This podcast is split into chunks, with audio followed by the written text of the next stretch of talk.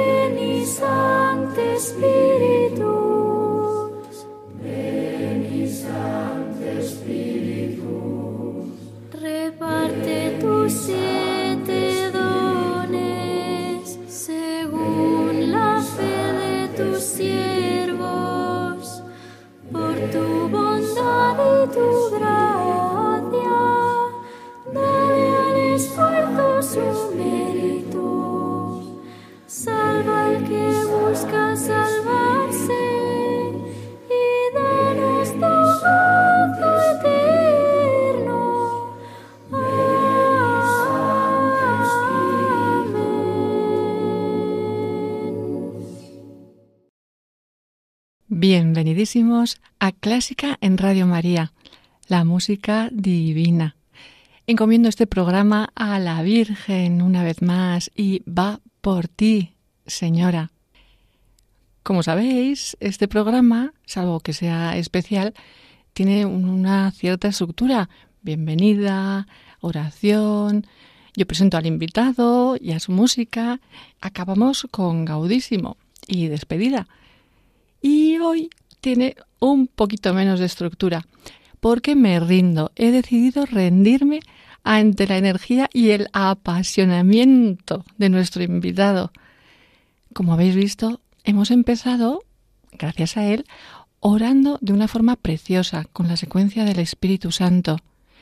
Y así nos queda pedir al Señor, por intercesión de la Virgen y San José, por el fin de la pandemia. Acoge en tu abrazo amoroso a los fallecidos, consuela a sus familias, sana a los enfermos y cuídanos, Señor.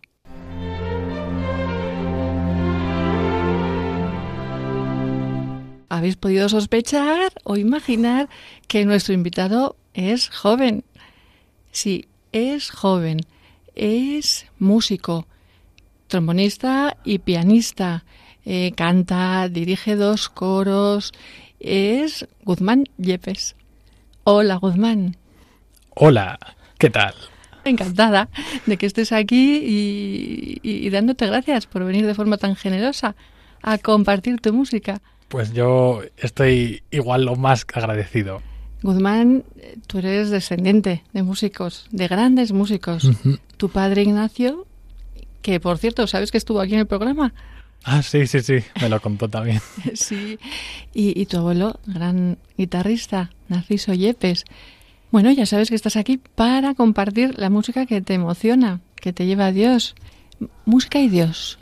Vale, música y Dios, entonces eh, sí, simplemente quisiera hablar de una distinción muy, muy tonta. O sea, uno puede hablar de filosofías y extenderse un montón, pero vamos con, el tiempo. Entonces, eh, voy a hablar de, que existen para mí dos músicas referidas a Dios, y en realidad tres. Una es la que a ti te hace llegar a Dios de alguna manera. Que es cualquier música que sea buena. cualquier música, cualquier cosa que te toque de alguna manera extraña, que te lleve y te lleva a Dios. Otra es las músicas que por la autoría, o sea, por el autor mismo, están hablando de Dios, ¿no? Pues un autor que hace un requiem, un autor que hace una misa, eh, unos salmos, un tal. Eso claramente es música que ya está pensando en Dios concretamente. Ya no es que a ti como oyente te lleve a él, que es perfectamente posible, sino que el propio autor desde el nacimiento está ahí. Pero luego está la música. Estamos hablando del oyente, hemos hablado del autor, nos falta hablar de el intérprete. La música que habla a Dios. Entonces ya es el intérprete mismo el que canta para hablarle a él directamente. Entonces así tenemos el trigo de las, tres las tres cosas que hacen la música, que el autor, el oyente y el intérprete. Entonces, eso es muy, muy bonito y, por ejemplo, lo que acabamos de escuchar ahora es la secuencia de Pentecostés. Esto es una canción compuesta por Jacques Berthier. Eh, los dos acordes de fondo, de, de Espíritu, eso, la compone Berthier, y sobre ello mi padre Ignacio Yepes compone la secuencia que ha cantado esta niña que tiene una voz preciosa. Y esto se ha grabado con el coro de niños y jóvenes de Buena Fuente, que lo fundó mi madre en su momento y pues al que vamos, y vamos niños y jóvenes, y a lo largo de los años empezamos cantando cositas a dos voces, porque cuidado, pero ahora ya, pues, no sé, de repente así como, wow, ¿qué ha hecho mi madre con nosotros? Estamos locos. Entonces, bueno, es, es maravillosa esa, esa parte. Entonces, lo bonito es que eso está en un disco, está hecho para escucharse tal, para recaudar fondos para el monasterio, pero es una canción que cantamos mismamente nosotros en el día de Pentecostés, cuando viene el Espíritu Santo a la tierra. Y entonces ese es el tipo de música que yo me refiero con hablar a Dios. Es desde el canto de uno mismo para Dios. Es muy hermoso ese tipo de música porque deja de ser de Ignacio Yepes o de Jacques Berthier, se convierte en la música que cantamos nosotros cuando vamos a Pentecostés ya distinto. No quita autoría, ¿eh? por favor, que mi padre me está oyendo. por favor, créditos a él. Porque mira que es complicado componer una música para el pueblo, para que la hagan suya. Y sin embargo, es mucho más difícil eso que hacer una cosa tú a tu aire con tus movidas mentales, ¿vale? Es muy difícil. O sea, el nivel de excelencia para componer para la gente es terrible. Así que bueno, esa es música ideas para mí, es eso. ¿Y, ¿Y la música que nos dais a continuación, dentro de qué categoría Claro, pues eh, he hecho algunas músicas que directamente ni siquiera pienso en Dios o mm, pienso más en juego, que to- todas las que he traído tienen algo de juego. En este caso el juego era como todas se mantiene, se mantiene, se mantiene durante mil compases la misma base y te va ofreciendo algo nuevo el solista, pero hay un mantenimiento ahí que es un juego, es como un estatuas de estar quietos, no me puedo mover aquí, no me puedo bajar, no me puedo subir, no puedo acelerarme ni retardarme, tengo que hacer lo mismo durante mil compases y, y hasta llegar. Eh, Ese es un poco el hilo conductor, pero sin embargo sí que quiero traer algo más de ese disco para que tengáis otro ejemplo, esta vez sin solista, de la música que canta el pueblo para Dios. También compuesto por Ignacio Yepes, traigo eh, Corintios, que se llama. Es una carta de San Pablo a los Corintios. Eh, es una entonces- carta, la- la carta. Sí, la famosa que todo el mundo conoce y dice, wow. Y es el pasaje del amor, tal. eh. Entonces, lo bonito de esto es que es un canon. Entran las chicas y, y los niños con voz aguda, con su melodía, y cuando ellos siguen, entran los chicos, los tenores, cantando la misma melodía que acaban de cantar las chicas. Y eso va, y luego hay un momento que sale una tercera voz que vuelve a empezar el ciclo. Eso genera un caos total porque la letra se va, se va Ujú. mordiendo, se va pisando y escuchad cómo de repente va encajando cuando dice si no tengo amor no soy nada. Entonces da igual lo que digas, ya podría yo, bla, bla, bla, si no tengo amor no soy nada. y ahí Entonces, encaja. y van encajando, claro, van Ujú. encajando. No, no todas exactamente. Entonces, musicalmente está compuesta con muchísimo, muchísimo sentido religioso. La música quiere crear caos y luego liberar cuando está clarísimo el mensaje. Es que da igual lo que digas después del ya podría, que si no tienes amor no, no eres nada. Entonces, eso es lo que vamos a escuchar ahora con mi madre, Virginia Cajigal, directora del coro, y de nuevo el coro de Jóvenes de Buenafuente.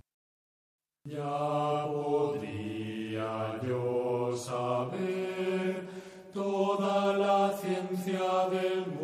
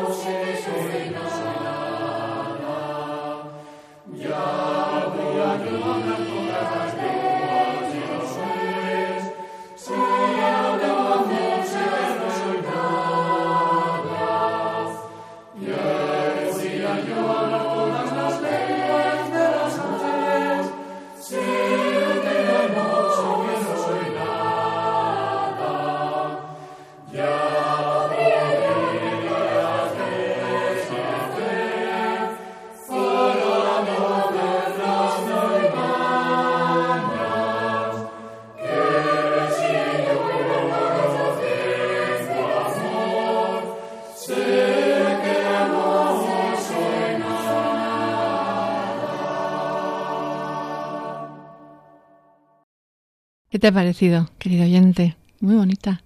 Sí, esto es, esto es hermoso. Sí, Tiene algo es, de, es- de es muy- juego. es muy tierna y tiene... sí. ¿Y a dónde nos llevas? Pues eh, ahora he traído. Ya saltamos a músicas que a mí me tocan y que de alguna manera me hacen pensar en Dios, pero ya nos vamos del mundo, cantamos para Dios, ¿de acuerdo? Y entonces vamos a ir a, a la persona que es el origen de, de, toda nuestra locura musical de los músicos que tenemos en la cabeza, que es eh, Bach. Él es el responsable de todo ¿Por, esto. ¿Por qué? Explícanos. Digamos que no es el responsable, el responsable es la historia de la música. Sí. o sea, gente ¿qué que empieza a cantar a voces. ¿Qué aporta Bach? Claro, pues lo que él aporta exactamente es, vamos a ver cómo lo puedo explicar. Parece que no hay una evolución respecto a la anterior. Antes se hacía contrapunto, antes se Sí. hacía armonías, antes había una instrumentación rica y tal. Eh, Estamos en el barroco, todavía no es el siglo XX. Pero lo que él consigue es coger todo eso y empezar a ver que ya no es un puzzle bello, sino que la suma de las partes de ese puzzle Ujú. empiezan a trascender todo. Pero eso es Ay, muy Me difícil. haces trascender a mí. me alegro, me alegro. Es muy difícil porque no sabría yo explicar, o sea, técnicamente hay co- concreciones muy, muy bestias de una, una partitura y dice, pero qué buena elección aquí el ritarando no sé qué, pero qué maravilla está aquí. Y todo lo hace de una manera en la que cuando estás tocando a Bach, por ejemplo, en el piano, o lo estás leyendo por primera vez, notas como cada nota va a donde tiene que ir. Eso no pasa con todos los compositores. No toca notas y es como, vale, voy leyendo cosas, sí, quieren esto, quieren esto, fuerzan esto. Con Bach es muy extraño. Todo va donde tiene que ir. Como si no lo estuviera componiendo él, sino la naturaleza o Dios. Eh, ese es un poco el, el secreto de Bach. Consigue que todo sea supernatural a base de trabajo y trabajo y trabajo.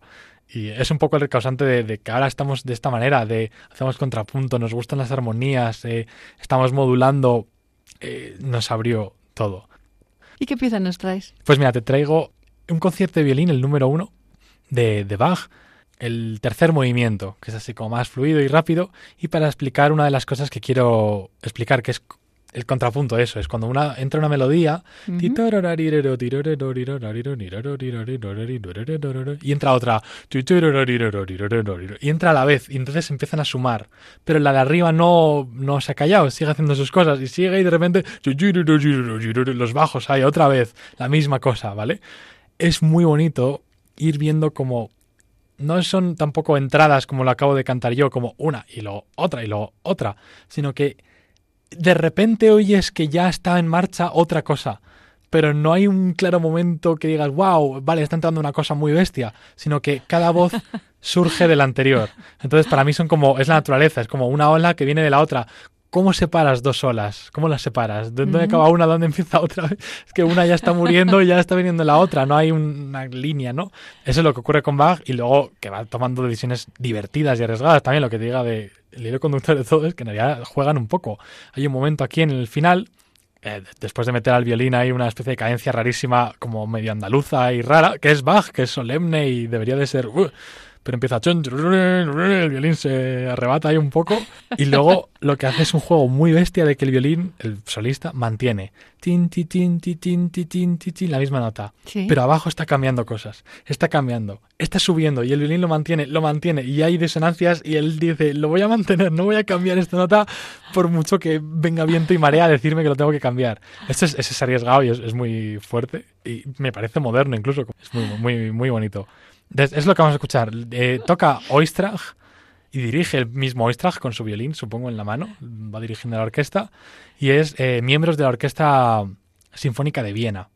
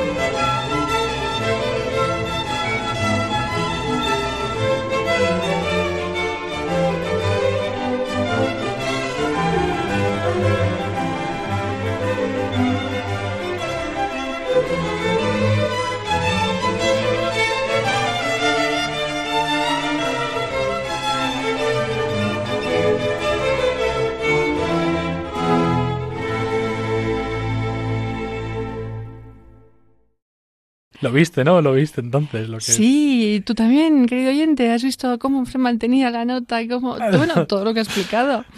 Era el tercer movimiento del concierto para violín número uno del gran, genial músico de Dios, Bach. Vamos a cambiar ahora de tercio. Nos vamos a otro de los grandes de la, de la música que eh, está muy, muy dicho y todo el mundo le encanta y, tal, pero es que a mí me gusta mucho y a mí es lo que me han pedido ¿no? para este programa, las cosas que me Mm, gustan. Por supuesto. Entonces eh, traigo un, un movimiento de una sonata para piano de Beethoven. En este caso la sonata es la sonata Hammerklavier, que es la número 29. Es súper difícil, es muy difícil de tocar esto, es muy complicado. Es un bueno, monstruo. creo, creo que el mismo Beethoven dijo que eso dentro de 50 años se podría tocar bien. Sí, sí, sí, sí, tiene, tiene citas así, qué bueno. Pero vamos a escuchar un movimiento que no es el, el- ni el primero, que es grandioso y precioso, ni, el, ni ese tercero, que es larguísimo y, y operístico, ni el cuarto, que es el famoso, el de la gran fuga, ¿vale? Vamos a escuchar el segundo, que es el más cortito también por tiempos, porque queríamos eso, dar bocaditos a cosas bonitas. Y esto es que lo oiréis, es muy juguetón.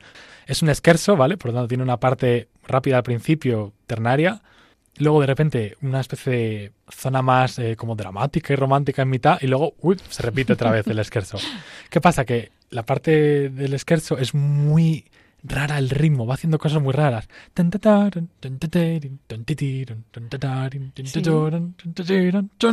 Va haciendo unas cosas muy raras. Entonces va jugando con el ritmo y cuando repite, mete notas como que sabes que están mal, que no van ahí, o como si se estuviera equivocando. Es un poco extraño. No es muy evidente, ¿vale? No para nuestros oídos eh, actuales. Pero hay algo ahí de. ¿Pero qué está haciendo? Y en la parte del medio, esa especie de. El trío, eh, como la parte más romántica, de repente más lenta, es muy gracioso porque uno no sabe en qué compás está, ¿vale? Empieza.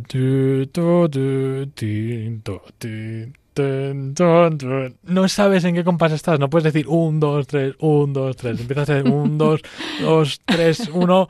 No sabes dónde está. Entran mal las cosas, entran mal, Ujú. ¿vale? Entra una. Antes, entra de repente el bajo se pone a hacer el arpegio. Antes de, de- de que la melodía esté empezando a cantar su melodía. Es muy raro todo. Entonces, parece que es como dramático, intenso de repente, pero diréis como no. Y en un apunte final, justo justo al final, cuando ya se ha calmado, empieza a hacer un juego siniestro, justo justo al final, chun, chun, como un cambio de tono muy extraño. Y luego vuelve, vuelve a ser ligerito y acaba. A ver si nos damos cuenta de todo. Hay muchas cosas, ¿vale? Yo doy Muchas. pinceladas que- y seguro que saquéis los oyentes muchísimas cosas más, así que a disfrutar. Está tocando aquí el gran Barenboim. Mm, gran, gran. Y ya está. Bye.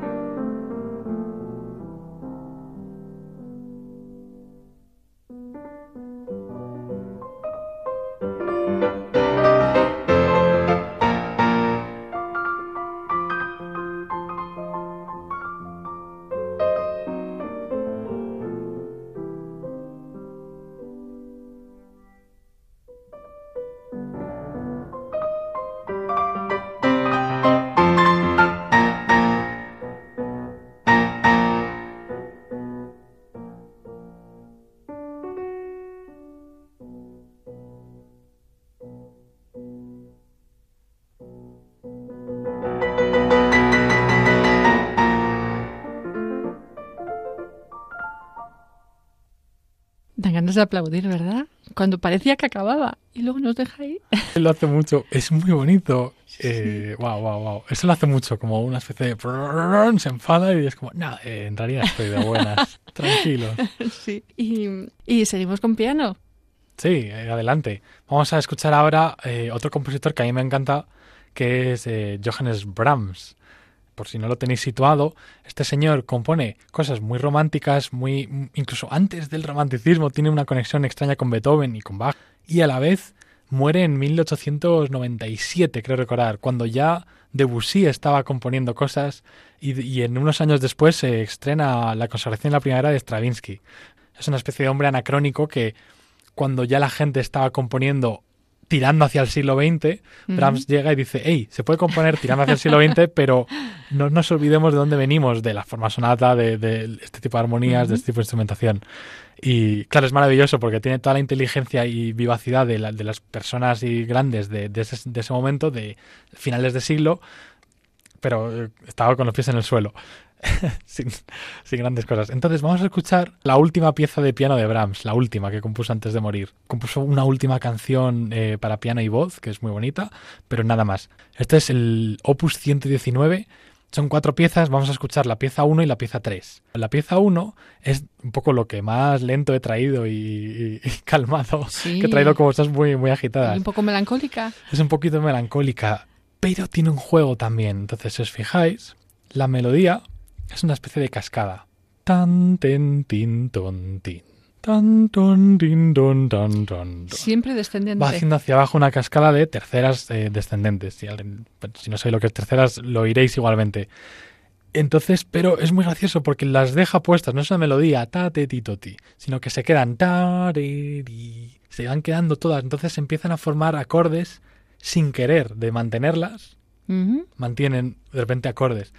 Y nos va llevando con, con esa sensación. Luego, pues, hay cosas muy bonitas entre medias y tal, pero para mí la gracia es esa especie de cómo puedes componer una melodía solo con una cascada de notas. Qué sencillo. Y suena súper triste y, emocionante. Pero vamos a escucharlo entonces. Esta es la primera pieza del Opus 119, luego escuchamos la tercera que cambia mucho el rollo. y vamos a escucharlo con el pianista Murray Peragia. En una carta de Brahms a, Clara Schumann, cada compás y cada nota deben sonar como un retardando, como si uno quisiera absorber su melancolía. Vamos a disfrutarlo.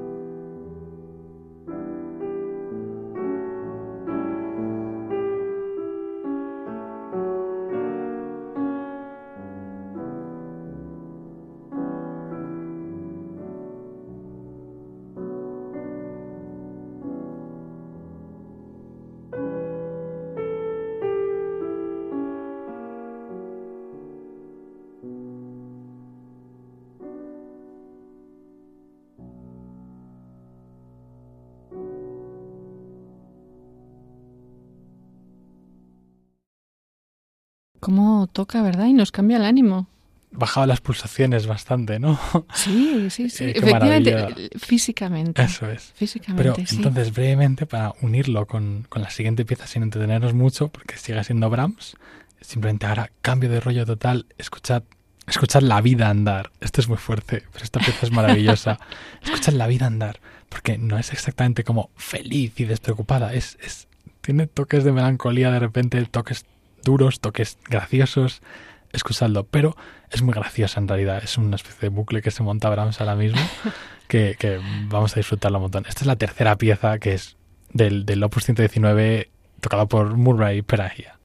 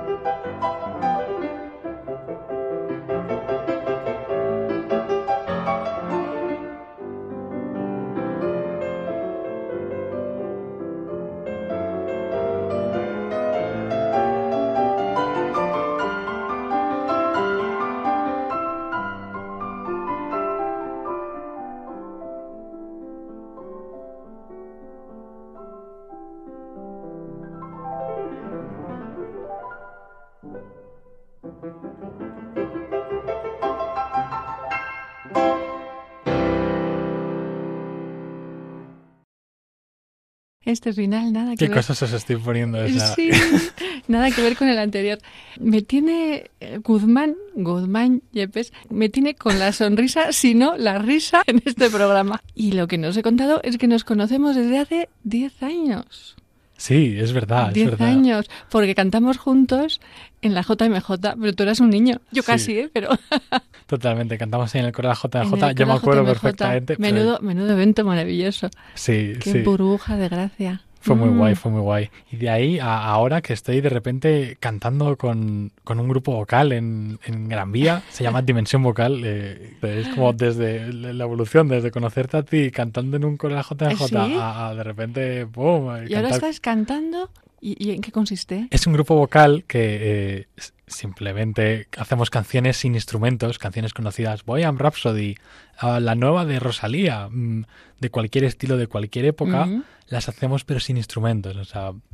A dum, capela. Dum, dum, dum, dum, dum, dum, dum, dum, así. Pues eso, yo soy el bajo y hago dum, dum, dum todo el tiempo. Te, te iré a ver. Estupendo, pues ahí estamos en el Teatro Arlequín, Dimensión Vocal. Ahora estamos en esta, estos meses. Pero nos viene bien este parón gracioso con, con Dimensión Vocal eh, para, para cambiar de tercio totalmente, porque venimos del piano, venimos de estas piezas de... Casi es como una sonata, ¿no? Como la, la de Beethoven y la de Brahms y la otra de Brahms. Sí. Han hecho como un compendio ahí de piano muy mono. Pero ahora vamos a acabar con el coro, si te parece bien. Que igual que hemos empezado con coro, con el Veni Santo Espíritu, acabamos Eh, con coro. Bueno, queridos oyentes, despedidos de Gaudísimo, ¿eh? porque ya os he dicho que Guzmán me ha cambiado la estructura. Cierto, cierto. ¿Y nos presentabas? Pues eso, la Sinfonía de los Salmos de Igor Stravinsky. Con Stravinsky pues, sucede una cosa de que han pasado 100 años y hay gente que le sigue pareciendo como demasiado moderno en algunos sentidos. Y es como, bueno, han pasado 100 años. Sí, a mí me dices Stravinsky, y, digo, a ver, a ver qué pieza será. Claro. Sí. Entonces sí, tiene cosas extrañas, claro, porque es la gracia, pero eh, no es una vanguardia por vanguardear, sino que está ahí enclavado en claramente lo que busca y la- el amor a la música. Entonces aquí vamos a volver un poco con esta idea de Dios, si te parece bien. Pero sin ¿Con dejar la, ¿Con la, perdona? con la idea de Dios, Ajá. Pero sin dejar de lado la idea que en realidad está uniendo todo, que es la idea de juego, de jugar. ¿Habéis visto esta pieza de Brahms? Es un- era un juego constante, ¿no? Pues entonces ahora vamos a ver un juego muy gracioso, que es como una obra de teatro, una representación, más que una obra de teatro, de las distintas maneras de rezar. Vamos a escuchar Sí. el tercer movimiento de la Sinfonía Salmos por un tema de tiempo. Entonces vamos a poner en contexto a los oyentes, si te parece, el primero y el segundo movimiento. El primero empieza y ya es un enfado con Dios. Salmo 38. Escucha, Señor, mi oración. Haz caso de mis gritos. Aplácate, dame respiro antes de que pase y no exista. Eso es, como veis, eh, no está especialmente contento esa persona. Entonces, coge Stravinsky, te hace un primer movimiento así, que es muy, muy parco. No hay nada de. No es un enfado emotivo como un Beethoven que dice, "Brr, me enfado, o Brahms mismo, que hemos visto como enfadarse de repente. No, el, el enfado aquí del, del primer movimiento que no vamos a poder escuchar es parco y seco. Exaudi oratione meam. Vale, esto fortísimo o pianísimo, lo que sea, pero este dos notitas te hace Stravinsky Ujú. todo. Este es el primer movimiento. De ahí venimos del enfado a la tristeza, al, al llanto y a la súplica, que es el Salmo 39. Yo esperaba con ansia al Señor. Él se inclinó y escuchó mi grito. Me levantó de la fosa fatal, de la charca fangosa, afianzó mis pies sobre roca y aseguró mis pasos. Y me puso en la boca un cántico nuevo. Eso es. Entonces, como veis, acaba bien. De hecho, acaba bien el, segundo movimiento. Pero después de mucho. Pues escucha, señor, mi angustia. Está triste. Claro, aquí tenéis que hacer una fuga preciosa. Con unos intervalos muy tristes. No son especialmente modernos, son tristes. Entonces, venimos de ahí. Primer movimiento. Señor, escucha mi grito. ¿Qué pasa? Mm, what? Segundo movimiento. Escucha mi angustia. eh, estoy en la charca fangosa. eh, todo está mal pero tú me sacas. Y el tercer movimiento es el Salmo 150, que es muy conocido. ¿El último de los salmos? Ah, mira, no sabía que era el último, eso que se aprende Sí. uno.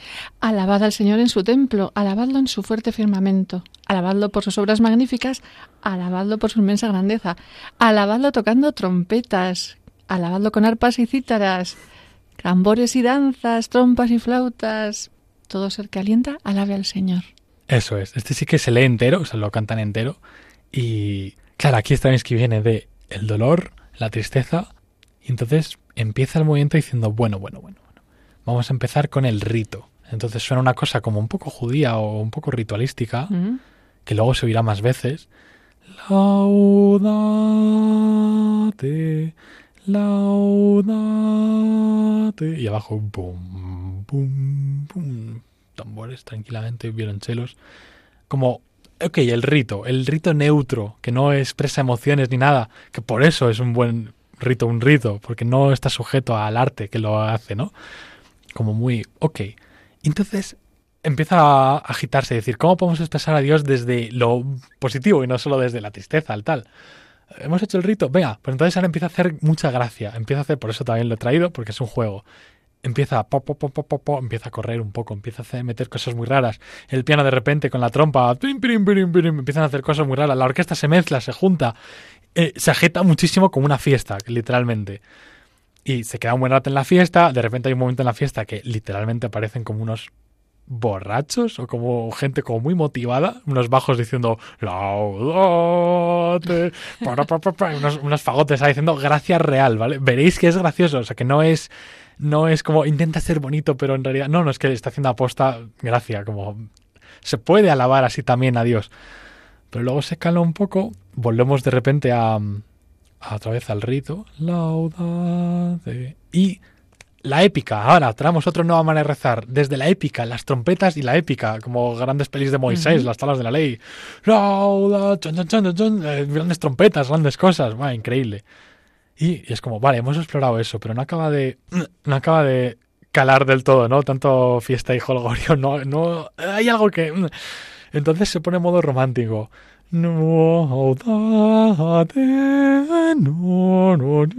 canon ahí precioso, romántico, que va es que va creciendo hacia algo mucho más distinto, pero dices, ah, este está muy bonito, está muy bonito, pero... Y entonces ya es cuando empieza a crecer, empieza a crecer en ese modo romántico que tiene, pero que ya no es romántico, ya disonancias, eh, siglo XX, total locura, sigue creciendo, sigue creciendo, y llegamos a cómo alabar a Dios. Es que esto es muy maravilloso, ¿vale? Y lo oirás y lo oiréis. Se detiene el tiempo y entonces se le alaba y ya. a lo que voy es que no hay forma de alabarle. es que simplemente viviendo, existiendo ya es una alabanza. Está ahí, está ahí.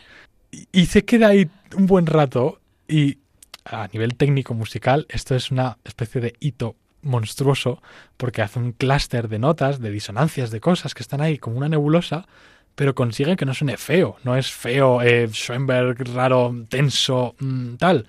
Está, estás, estás a gusto, estás bien, pero consigue que las cosas se muevan sin que el total se mueva.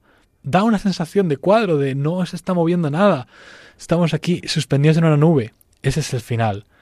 Entonces, después de haber alabado a Dios así, como ya está, la alabo y punto, vuelve al rito y dice, ah, ahora el rito sí que tiene sentido.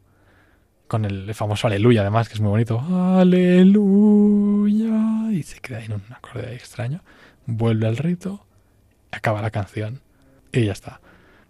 Uf, me has tenido en vilo. Dijo Stravinsky, no es una sinfonía en la que he incluido salmos para ser cantados, es el canto de los salmos lo que estoy convirtiendo en sinfonía. Bueno, y con las explicaciones de Guzmán, Eso uf, es. vamos Y allá. Vamos a escucharlo con la orquesta y coro de Stuttgart, dirigido por Gary Bertini.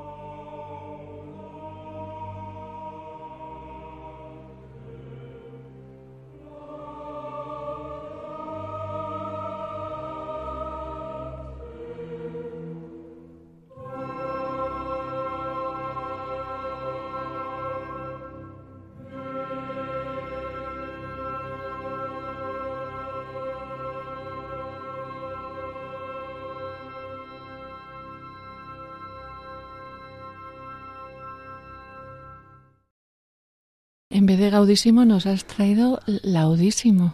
Con esta alabanza al Señor finalizamos el programa dando gracias, muchísimas gracias a Guzmán por bueno ese entusiasmo que a mí al menos me ha contagiado y espero que a ti también, querido oyente, por, por esa frescura y, ese conocimiento, claro, con el que nos has sumergido en, su música y en la alabanza al Señor.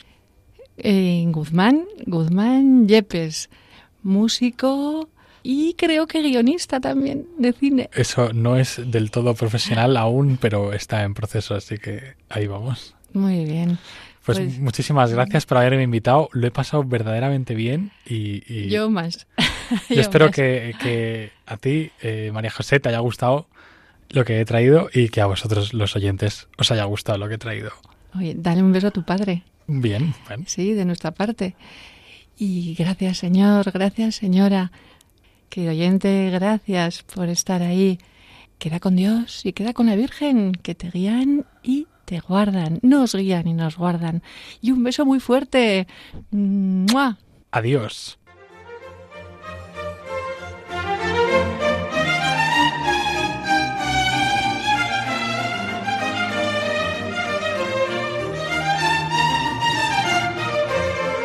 Han escuchado Clásica en Radio María, un programa dirigido por María José López.